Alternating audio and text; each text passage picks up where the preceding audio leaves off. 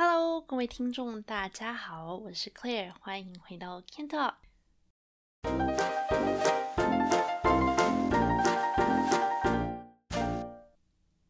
最近呢，因为啊，因为疫情的关系，所以其实呃，这集播出的时候应该已经是两周以前了吧。但反正总而言之呢，安大略省在四月三号的时候又开始了为期二十八天的一个新一轮的 lockdown，对我们又封城了。然后真的是很很无奈啦，因为说实话。呃，我们才刚开放没多久吧，好像餐厅才重新开始开放，才一两个礼拜好像，然后我们又再重新封城了。所以我原本还想说看一看，然后等观察一下情况，然后等到情况比较好的时候就可以出去吃饭了。说，但是现在又不行了，情况好像反而还更糟了。说实话，因为现在又大概是一天两千多个确诊数左右，所以真的是。觉得很无奈啦，嗯，也大概就只能这样子。所以真的，本来去年还想说今年看不知道能不能年中或年底的时候回台湾。我看现在如果一直在继续这样持续下去的话，几率应该是不大啦。所以就看一下能够何年何月好了。那因为讲到要回台湾嘛，所以说实话，我跟我爸妈也已经。可能两三年了吧，快两三年没有见面了，这样，所以真的是很想念他们啦。然后虽然说我其实从以前就已经有一点习惯这样一年见一次，但是从我们上一次见面到现在为止，也已经过了两三年了，所以真的是有很长一段时间没见面了。那我以前也会问他们啊，就是想说啊，像我们这样子一年见一次，而且这还是在没有疫情的情况下哦，可能一年只能见一次的话。就其实有一点少嘛，而且如果他们在台湾有什么样的状况，或者说身体如果出了什么问题的话，我跟我弟也没有办法在第一时间马上就去照顾他们。所以不管于情于理，其实我都觉得心里有一点过意不去，然后一直有一个想法，就是说不知道他们以后会不会愿意搬来加拿大，呃，让我这样子比较好就近照顾他们。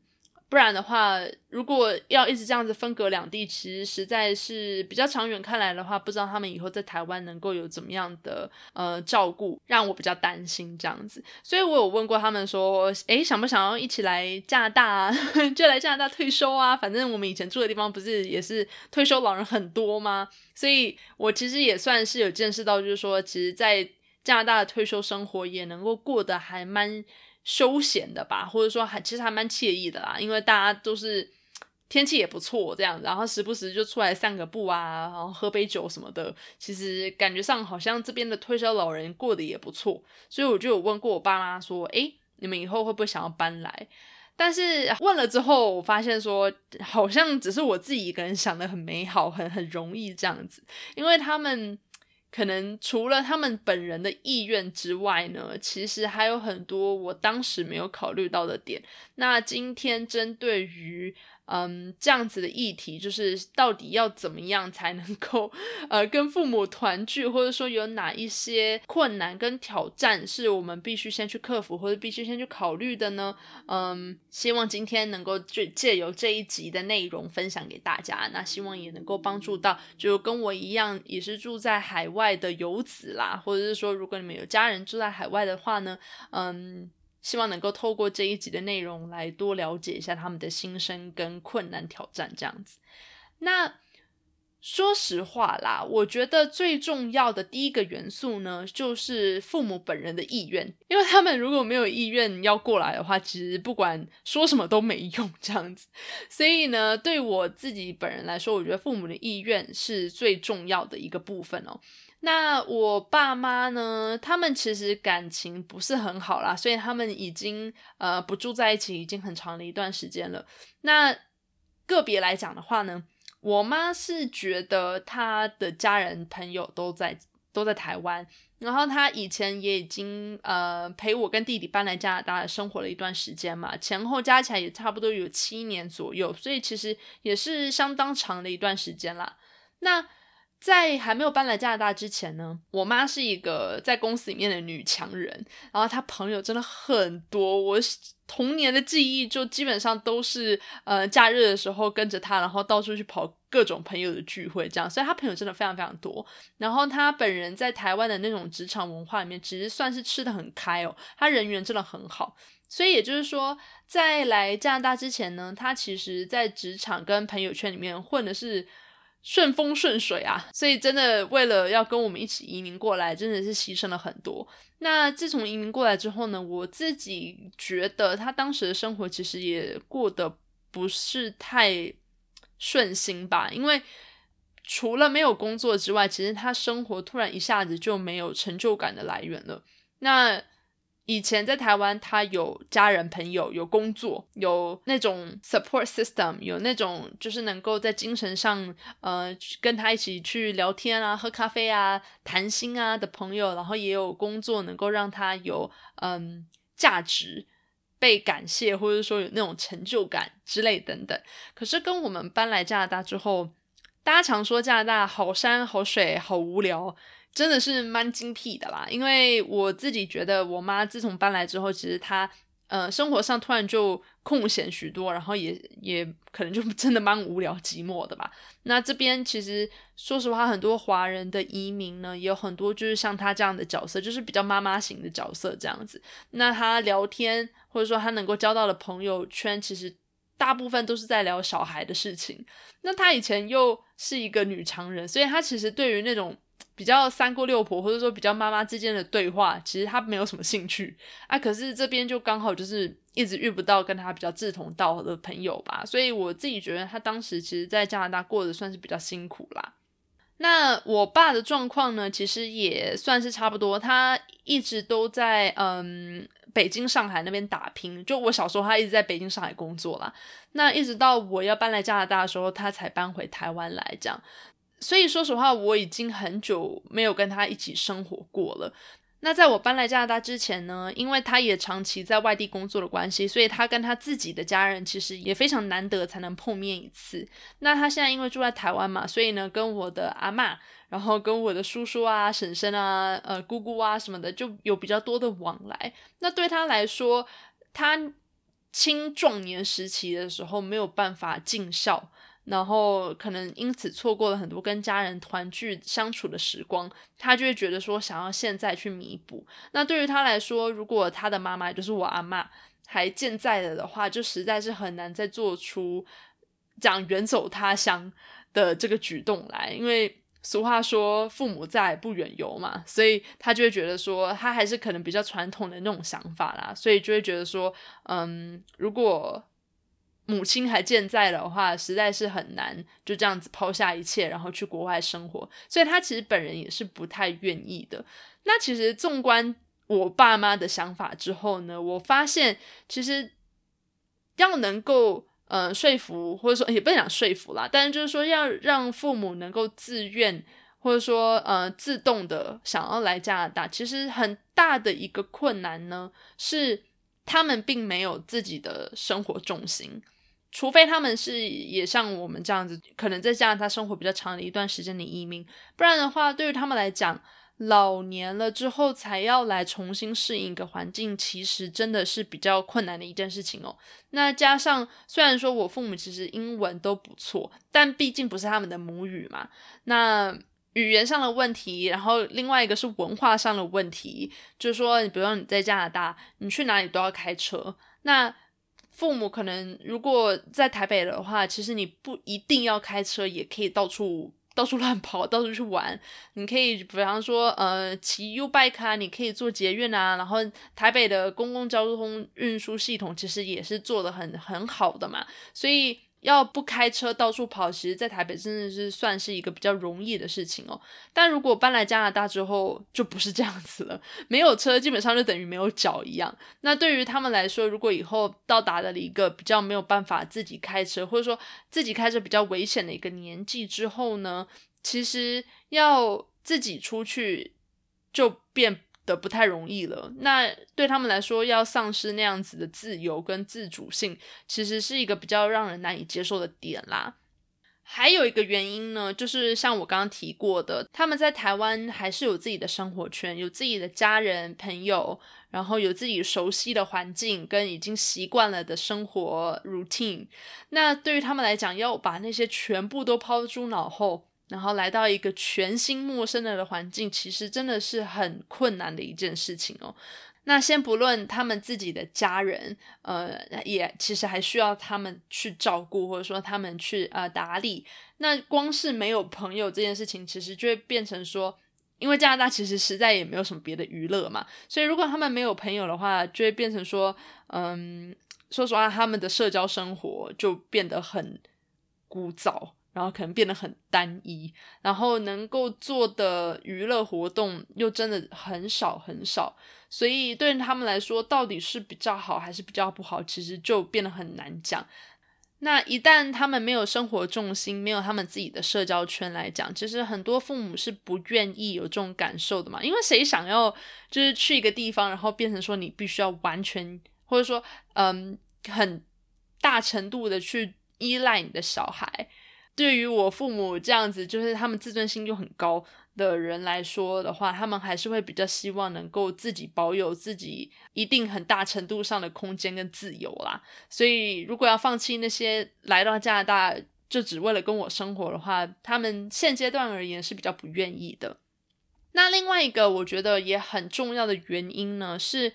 一旦他们来了之后，其实。对于小孩，就是对于我的角色来说，生活跟工作就变得很难两全了。因为，比方说，除非你的父母是跟你住在一起嘛，不然的话，如果他们是住在别的地方，加拿大又很地广人稀，然后开车随便就要三十分钟、一个小时什么的。其实，如果你的父母跟你住的比较远了的话，真的很难照顾到。那像比方说，如果我妈她当时决定要留在温哥华继续生活下去的话，我现在住在多伦多，我要去找他，我还得飞六个小时耶，然后我们之间的时差还差了三个小时，所以其实说实话，也不是说那么便利就能够照顾得到。然后再加上像刚刚讲的，如果嗯父母搬来，然后他们并没有自己的生活重心了的话，那势必就会变成说他们很大的一部分会仰赖小孩，呃，去让他们的生活比较丰富多彩嘛。那对于小孩来说，会不会愿意把自己下班了之后的空闲时间全部都拿去陪伴父母？我觉得在实现面上面是比较不可能吧，对不对？因为就算你很愿意，你真的很孝顺，然后你每周。或甚至每天你都会去看自己的父母，但是你总是还是要有自己的生活啊，你还是会有自己的朋友，自己可能下班之后跟公司同事去喝一杯，或者说你有自己的另一半，是以后甚至会有自己的小孩。那当你有自己的生活的时候，其实是很难让父母完全的去融入这些部分的。那如果是这样子的话，其实就变成说很难去照顾到父母的生活，还有你自己的私生活，所以。其实对于很多人来讲，虽然说，嗯，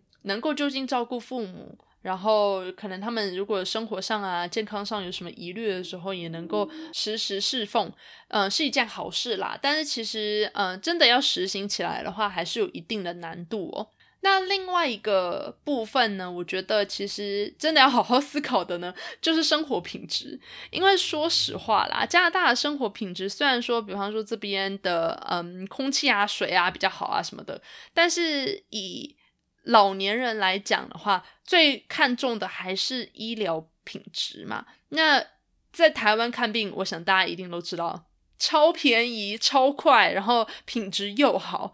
如果你身体不舒服的话，你去挂急诊，或者说你去呃诊所看病什么的，其实很快就能够看到医生嘛。那如果说你是搬来加拿大的话，这边的医疗就是变得很不便利，然后又贵，然后可能费时要非常非常的久。如果你要去看一个比较专科，比方说心脏科还是什么科的时候，有时候光是要去排门诊哦，就只是要去预约看诊，你可能就要排了好几个月。所以。如果一旦有什么比较紧急的状况的话，要么就是花上一大笔钱，不然的话就是更糟糕，就是你完全连看到医生的机会都没有。所以，如果说嗯是父母比较老年了的话，然后他们以后如果需要比较多或是比较频繁的医疗资源的话，其实搬来加拿大。并不算是一个非常明智的选择，我觉得，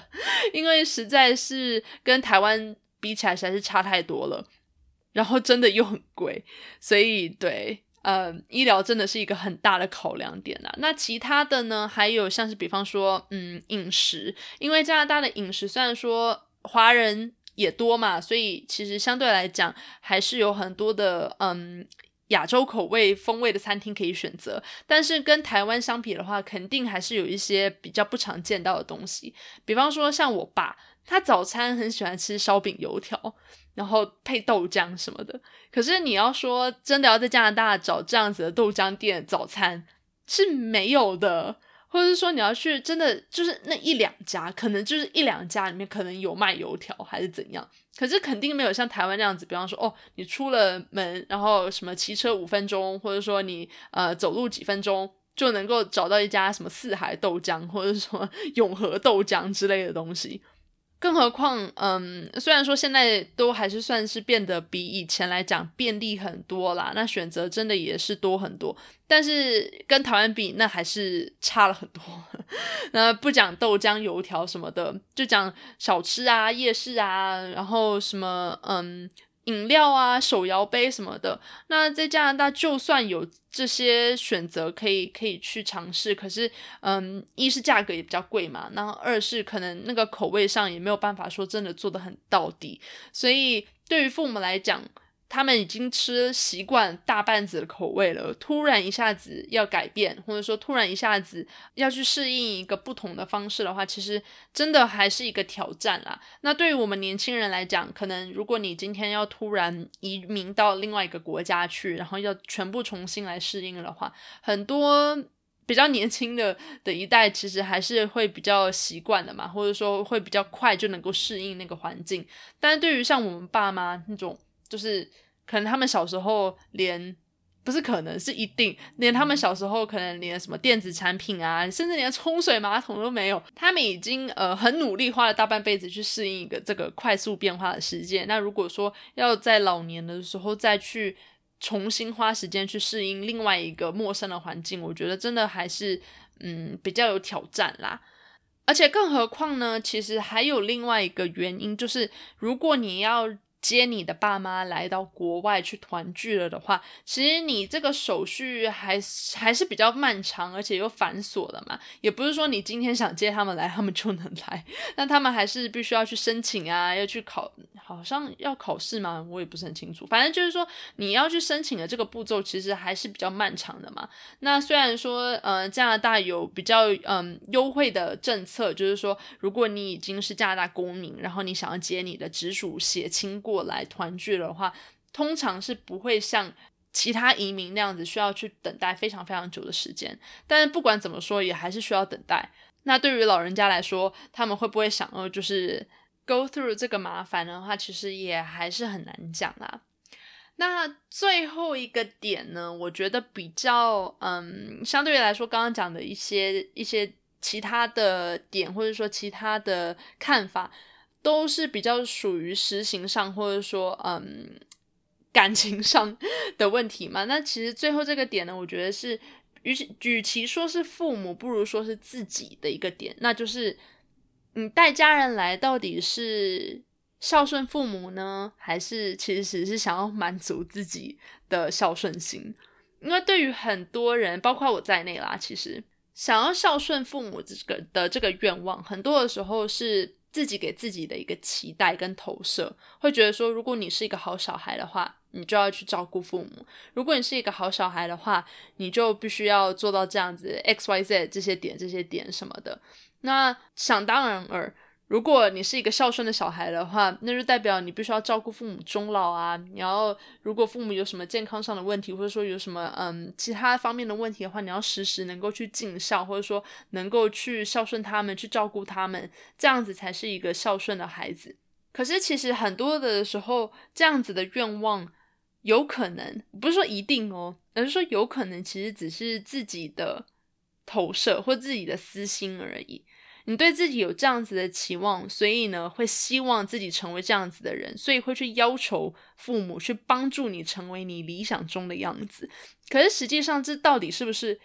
为了父母，是不是真的是站在他们的需求的考量点上出发，然后去为他们，嗯，打算说怎么样的生活对他们来讲才是最舒服、最好的？其实我觉得很多人应该要好好的想想看这个点，因为我也是花了一段时间之后才发现说，其实对于我来讲，想要把父母接来。那一方面当然也是因为我是真的关心他们，然后嗯，我童年也没有跟他们说有很长的相处的时间嘛，所以对我来讲会希望在他们嗯比较老年的的这个时期呢，我比较有机会能够去多多陪伴跟多多了解他们。但是这是我的愿望，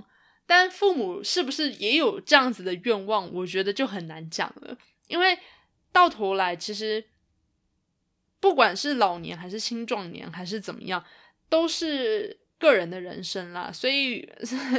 可能讲的有一点有点严肃了。但是我只是想要嗯推广一个想法，就是说，其实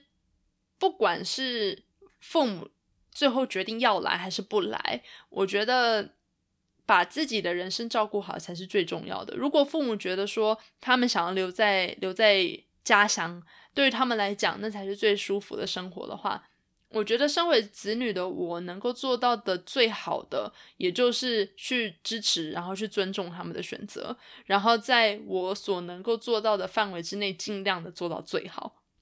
因为说实话，我觉得对父母的爱，或者说对小孩的爱，其实是不能够用有没有住在一起这件事情来衡量的嘛。如果真的有心的话，每天打电话回家，其实也是也是可以做得到的呀。只是到底有多少？真的住在外面海外，或者说住在外地的游子会每天打电话回家，我觉得这可能也不一定。那如果说你们已经不是会天天联络了的话，其实那把人家接来住在自己自己隔壁，或者说自己同一个房子里、同一个屋檐下的意义到底有多大呢？我觉得这个可能大家可以好好想想看，因为对我来讲，我到现在还是没有找到一个我觉得是正确或者说我觉得是真理的解答哦。抛出这个问题，也是希望大家能够嗯多交流，然后多多分享自己的想法啦。因为对我对于我来讲，这还是一个进行式，现在进行式的一个困扰或是一个一个隐忧。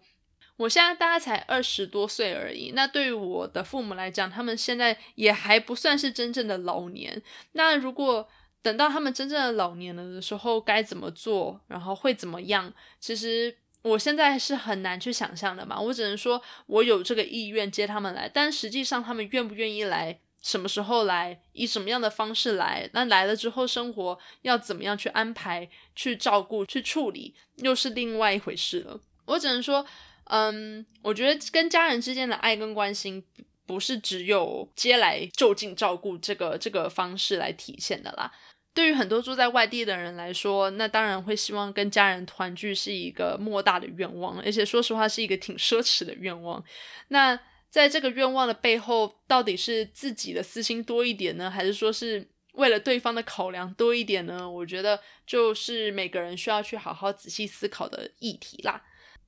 而且说实话哦，我觉得 另外一个点，嗯，是我可能当初自己没有考虑到的呢。就是虽然我很爱我的父母，但是这其实也不代表我跟他们居住在一起就能够很好的相处。因为我正如我刚刚讲的嘛，我跟我自己的父母其实并没有说是很长的相处时间。那跟我妈也是一样。当初我们刚搬来加拿大加拿大的时候呢，也是因为彼此之间常年来没有住在一起的关系，所以导致于说一开始刚住在一起的时候，其实产生了很多的摩擦跟跟冲突哦，感觉上就像好像从来真的没有好好的了解过这个人一样，所以当时真的是充满了各种。各式各样的冲突，跟跟各种吵架啊，然后甚至他还曾经有一次拿三明治丢我，反正总而言之，那个时候可能也是因为我叛逆期吧，反正就是很多冲突这样子。那就算是现在我们都我我也比较大了嘛，然后我们都也过了那个磨合期吧。我想，我们就算一年见面一次的时候，其实很多时候还是会有有吵架啦，会有意见不合的时候嘛。所以说实话，吼。要接父母来加拿大，然后跟他们一起住，去照顾他们什么的，可能在我自己当时的脑海里面，就是想象的很美好，会想说啊，这样子啊，一家和乐融融。那实际上呢，说不定会充满了吵架跟怨怼，然后每天看对方都很不顺眼，这样子，嗯，也是有可能的嘛。然后再加上我父母又没有呃继续住在一起了，所以说实话，到底如果他们两个都愿意来，然后到时候要怎么安排，其实也还是一个 难题啦。哦，嗯，我觉得有时候如果能够保持一定的距离的话，其实更能够避免一些矛盾的产生啦。那如果彼此都能够 尊重对方的生活的话，呃，还是还是比较好的，因为毕竟都还是独立的个体嘛。那就像我刚刚讲的。就算父母搬来，其实有时候自己也还是会有自己的社交生活啊，也还是会有自己的小家庭啊。那在这样子的情况下，如果父母并不是心甘情愿，或者说他们没有办法建立自己一个社交圈跟独立的生活的话，其实到头来被绑住的不是只有父母而已，还有你自己这样子。嗯，所以我觉得要讲一句说，父母在不远游，其实谁都可以。可是如果你要一昧说，就是要求自己或者要求别人，会要求你自己未来的小孩，所以你一定要一直常常待在父母身边，其实就变成好像有点情绪勒索这样。那这个情绪勒索呢，不是只有父母对小孩而已，有时候小孩对父母也会啊。所以，嗯，真的是。希望能够能够提供一个不一样的角度啦，让来让大家去思考跟想一下这件事情哦。那再重申一次，就是说，其实父母也是有他们自己想要过的日子跟想要做的事情。然后他们如果牺牲了大半辈子是为了儿女在打拼了的话，其实下半辈子或者说从现在开始的生活也是希望他们能够为了自己而活嘛。所以真的有些事情不需要强求啦。那就像我们身为子女，有时候真的很多人不喜欢，好像父母帮你把什么事情都安排了，或者说他们对你有一定怎么样的要求跟期望，好像你的父母在帮你安排人生一样。所以其实有时候父母也未必愿意说自己的儿女去帮他们安排一些他们人生未来想要怎么样去过。然后，或者是说打着“哎，我是为你好啊”的这个口号，或者说这个这个旗号来去帮他们安排他们的晚年生活，很多人说不定还会觉得来加拿大过退休生活简直就像在坐牢一样。那如果说这些是你父母的心声了的话，真的就觉得说那还是各自安好好了。嗯，因为其实说实话，现在科技这么发达嘛，要孝顺父母也不是只有把他们接来。身边就近照顾的这个方法而已，有很多时候你可以请看护啊，你可以呃什么远端打电话啊，怎么样怎么样，或者说视视讯啊什么的，其实还是方法还是很多的，可能不用太拘泥于那个形式吧。只能说，我觉得对于像我这样子，就是第一代移民搬来国外的，其实很多的时候还是会。还是会放不下，还是会担心跟关心自己的家人，然后还是会觉得说如果能够在一起就好了的这种想法。但是路是自己选的嘛，那想要在国外继续打拼，继续留下来，其实也是自己的选择。所以在这个时候，如果父母想要过不一样的生活，他们不愿意陪你来国外生活的话，其实不是他们自私，也不是他们不够爱你。只是他们有他们的人生自己想要过，那我们也有自己想要过的人生，所以就各自安好啦，这样子。所以最后说实话，要不要把父母带来？关于这个逝去逝留，要不要带他们一起走的问题上，我相信每个人自己家庭状况不一样，其实还是会有一些纠结，或甚至是说不一样，或我没有还没有想到的一些嗯困难跟挑战。那我希望借由这一集的分享呢，至少能够让各位听众，或者说有类似烦恼或类似困扰的人，有一个更清晰的了解，跟知道说这其中可能发生的矛盾是什么，以及该如何去解决这些问题。那希望对于这些听众们来说呢，能够帮助你们更好的了解呃这一块的想法啦。那。真的所谓孝顺呢，不是替父母去把他们的日子过了，而是真的能够尽己所能的去帮助他们过他们想过的日子。我觉得这才是真正的真正家人之间的爱跟支持还有帮助这样子。所以呢，呃，这一节内容其实差不多 到这边就差不多要结束了。但是因为我真的觉得我身边并没有什么能够跟我一起讨论这个话题的朋友，我的朋友要么呢就是他们早就已经。就是他们就是加拿大人啊，他们全家都在这边。不然的话，就是他们早就已经打好主意说，呃，在这边可能工作完一段时间，或者说念完书还是怎么样，他们就要回去家乡生活了。